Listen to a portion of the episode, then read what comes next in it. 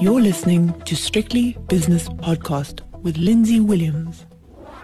It's that time of the month again when we look at the US non-farm payrolls number, and that is the number of jobs that the United States has either destroyed or created during the past 4 weeks, or in the month of, what are we looking at now, during the month of May in this case. Now, everyone was talking about an unemployment rate going up to 20%, maybe even more, and suddenly today, in the last couple of hours, we've had the most extraordinary U-turn, turnabout, surprise. But we're used to surprises these days, whether it be corporate results, whether it be market action. And today it was the jobs numbers. With me is Liston Meintjes, independent economic analyst, talking to us at 2 o'clock in the morning from New Zealand.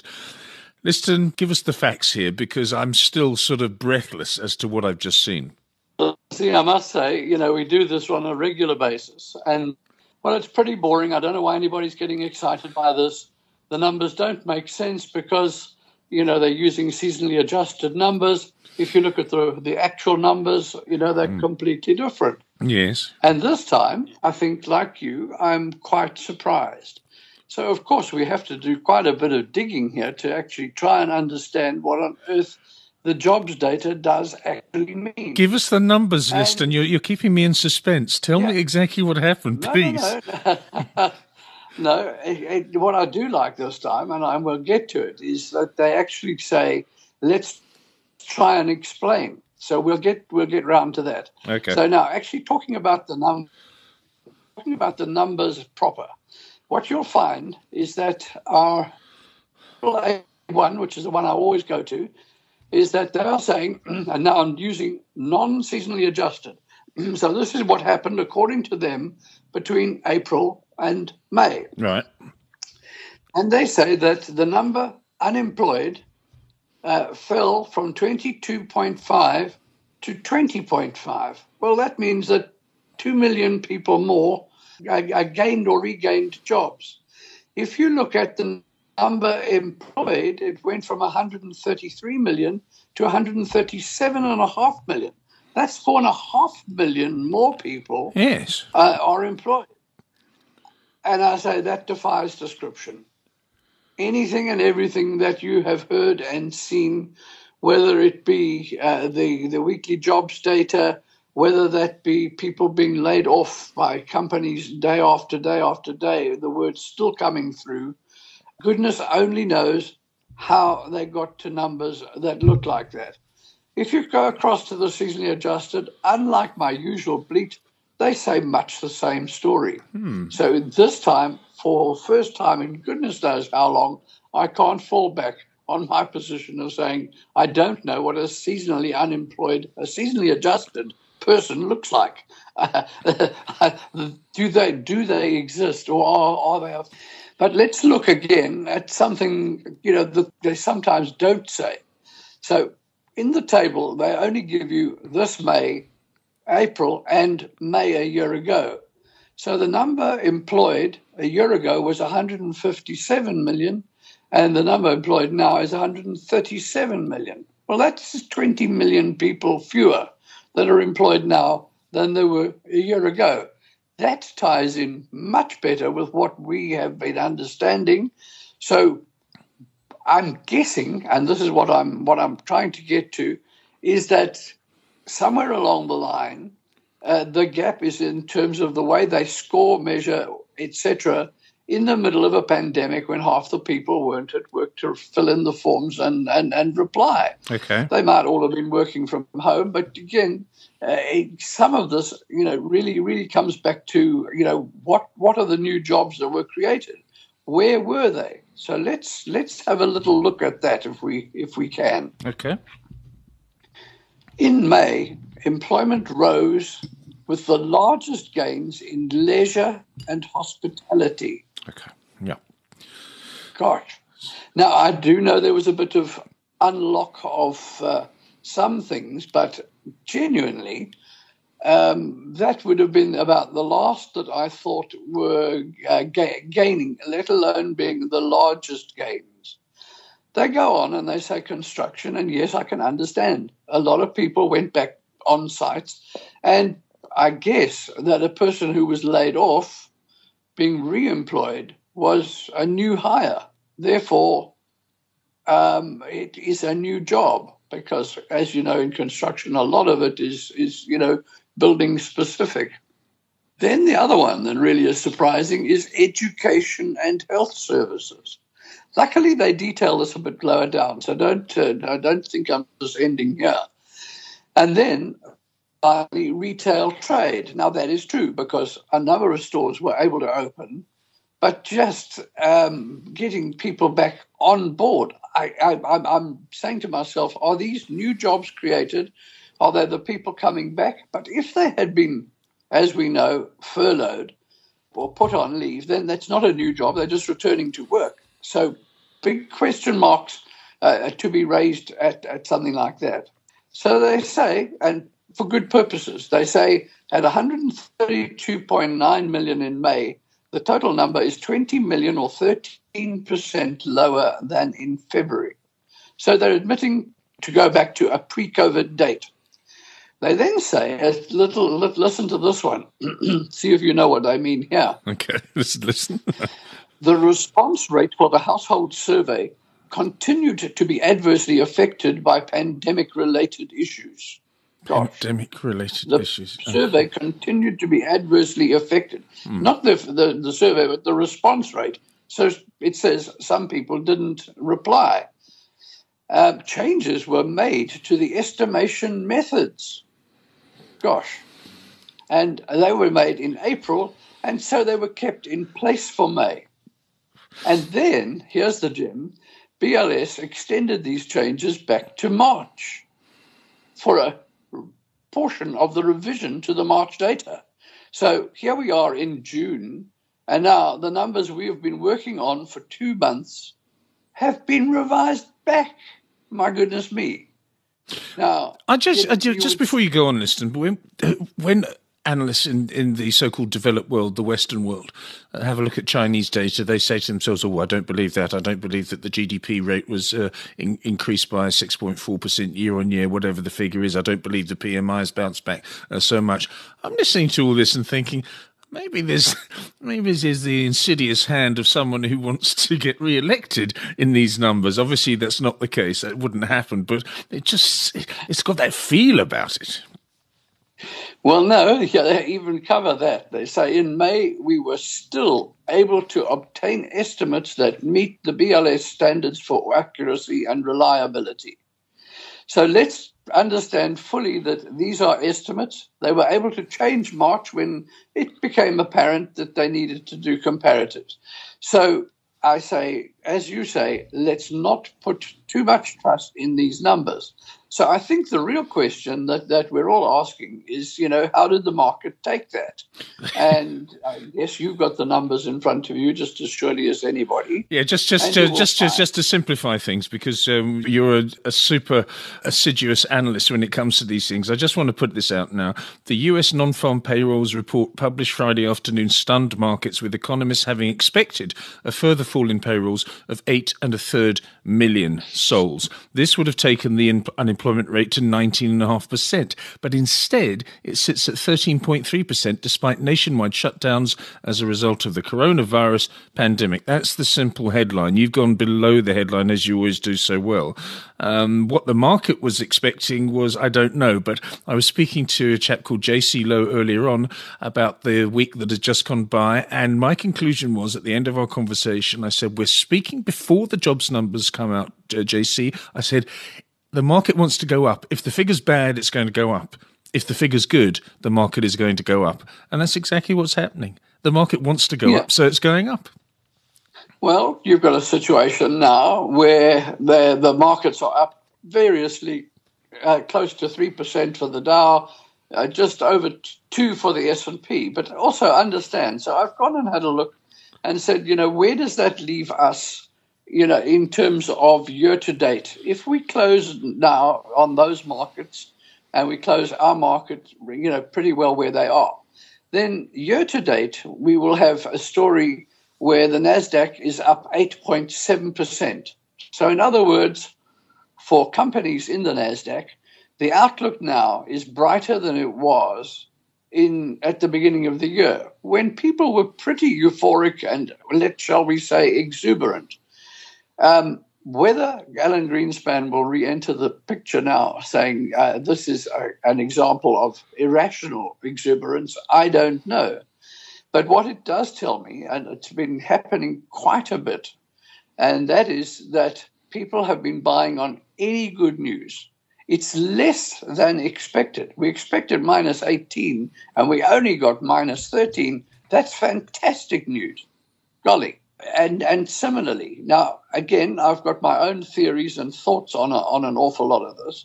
And part of it goes back to conversation you and I have had over many years.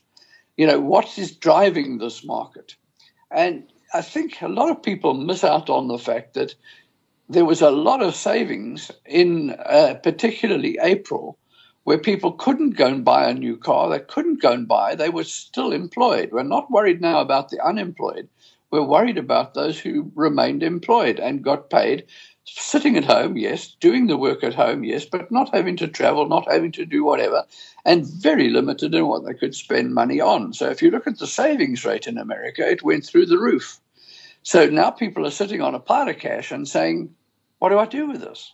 And if they look around, they're lucky if they get naught on some of their money market. Bond yields are absolutely appalling. Property, it was difficult to go out, and it probably still is if you're going to go and buy property, to get going and get loans, because loans are being given to businesses that really need it. So the question is, what else is there? And people are saying, and it's going up, and it's a V-shaped recovery, and away we go. Now, I am of the opinion, whatever these numbers say, that we haven't yet seen the effect on people of unemployment. And we haven't seen the impact on a number of people of the recent violence and unrest in the United States, however well motivated. And I was reading of the company there called Target, and they said 20% of our stores got trashed. We are unable to open them. So we hope it will only take a few weeks. Golly, you know, that carries on. But long story short is somebody who's unemployed has access, in America particularly, to some sources of funding for a while. And let's not forget that we still do have 20 million unemployed. 20 million unemployed have to cut their spending, probably plunder savings, have to say, well, you know, what happens next? And they're finding it in a number of places where people are cancelling any kind of discretionary spending, and they will find it also in a number of contractual spendings where people are asking for a holiday or cancelling policies. And we've seen that in South Africa. A couple of the insurers are saying people are drawing down on their policies or actually taking a payments holiday. Yes, or cancelling them at worst. I don't believe it's not happening in America. I don't believe that. I haven't seen the same set of statements from the insurers. But what you and I know, Lindsay, is come the end of June, we will start getting company reports for the second quarter. And they may well be better than expected. That sentence never really impresses me. I want to know when the expected was made, who it was made by, what it was based on. And very often, as you know, the expectation comes out after the guidance has been given. So let's see how they stack up with a year ago. And the answer is they're going to be something absolutely awful in terms of company profits compared to a year ago. Are you so? This is what I want to ask you now, because we've got to cut this short. You've got to go back to bed because it's 2:30 in the morning in New Zealand. But this is the simplistic sort of analogy I came up with afterwards. Let's say that I'd committed a crime or misdemeanor 3 months ago and I'd gone to jail. Now, going to jail means several things. It means you can't be intimate with your partner. It means you can't go shopping. It means you can't drink alcohol. It means you can't smoke tobacco in most cases. It means you can't go for a walk in the park. In other words, you can't function as you would normally do. Now, you've got 3 months of pent-up isolation where you can't do any of those things. And then when you come out, what do you do on the first couple of days? You do all of those things. You go shopping. You drink alcohol, you smoke tobacco. If you're in a country like the Netherlands, maybe you take some drugs.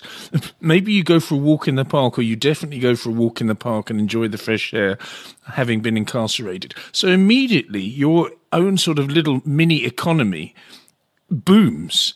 But then you just go back to normal and say, well, that's that. Let's just go back to normal now and reflect on the fact that I've just lost 3 months' worth of income. That, to me, is what's happening to the world at the moment. Is that a reasonable analogy? Absolutely. I think you've got it in one. But I must just mention that I went up north of Auckland yesterday, and to a shopping centre that I've been to maybe 5 times before. Fairly large, not like our shopping mall, much more a strip mall, huge parking lot with probably about 140 different shops. And I would say 30 or 40 of them were food and beverages type places. And at least one said, you know, collect your online order at this door. But I peered into most of these eateries and whatever, and I can't say they were full, but it was Friday lunchtime. And by and large, I would say they were between 50 and 100% full. Now, that is pent-up demand. I don't know. Yes. It may be that people decided, look, it is Friday. But, you know, we had a public holiday on Monday. So it's not as though they were desperate to get out and hadn't been able to do so. So what I am saying, and it is clear to me now, that any number of people are only too happy to go back as if it is perfectly okay. And we're not talking about the danger of COVID, because really there is one known case left in New Zealand, not hospitalized. And after that, they've got to close the books and say, well, actually, we don't have any cases. But the point being that that's not the story, but the people are just happy to go back to where we were as if it is so. And yet, Air New Zealand is saying, sorry, guys, we're going to have to lay off more people. We have one of the large construction businesses saying, we're laying off people. So, again, I can't wait to see the unemployment numbers when they come out for New Zealand. And I suspect that they will be more efficiently collected than we have a situation in the United States. So all I can say on these ones, a fair amount of distrust of numbers that come out so completely different to what anybody would have expected, having heard the words that were coming. But I've said it before, I've said it for quite a long time. As long as governments are throwing money at it, there will be extra money available just to keep going. The real crunch time comes when the government says, sorry, but we can't lend more. Let's just handle one particular point that I find very, very interesting. And that is that the interest rates on the long bond in the United States have been ticking up quite a bit. And I put this down to the fact that when you've borrowed trillions, not millions, but trillions to keep things going, as opposed to investing in whatever project you've done as a government, somewhere along the line, you get what they call a buyer's strike. And they look at this and they say, you know, I've lent the government X, Y, Z, and yes, I've had returns on it because while its yield is zero, the drop in the interest rates has provided me with a return. Now, if it happens, and is starting to happen, in my opinion, the yields start rising. You've lost money on the capital account. You have had no return from income. Oh, my goodness, you have to go back to your investors as a bond fund manager and say, sorry, guys, but, you know, we've lost money here. And the second clue to that is when companies go out to borrow and they suddenly find they're having to pay 8% instead of 2 and 3%. Mm. Now, again, I must just mention, a company called Richemont, which went out and borrowed €2 billion. Mm. And, you know, when you look at €2 billion, that is a significant number. Yes, it is. And they got it at numbers below 2 in nearly all the cases. And it's longer-term money, 8, 12, and 20-year money.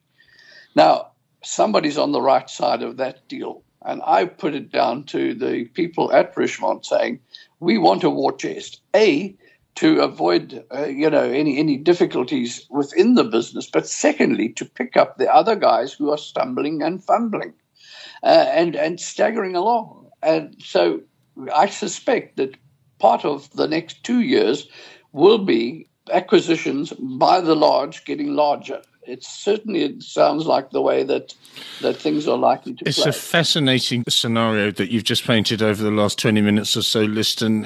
What the fallout of what we've seen today will be, I don't know. What the analogy of a 3-month lockdown and people coming out of prison is going to yield when it comes to the hospitality industry, the mining industry, whatever it is, I don't know. But all I know is that today's numbers were quite amazing, given the fact that 1.9 million people in the last week in the United States, according to yesterday's data, filed for unemployment. Today, we have got an unemployment rate that the analysts got wrong by more than 6.5%. We'll have to leave it there. You're going back to bed. I've got another interview. Thanks so much for your time. That's Liston Meintjes. You can contact Liston at liston@liston.co.za. He's an independent analyst. The views and opinions expressed in these podcasts are those of Lindsay Williams and various contributors and do not reflect the policy, position, or opinion of any other agency, organisation, employer, or company associated with strictlybusinesspodcast.com.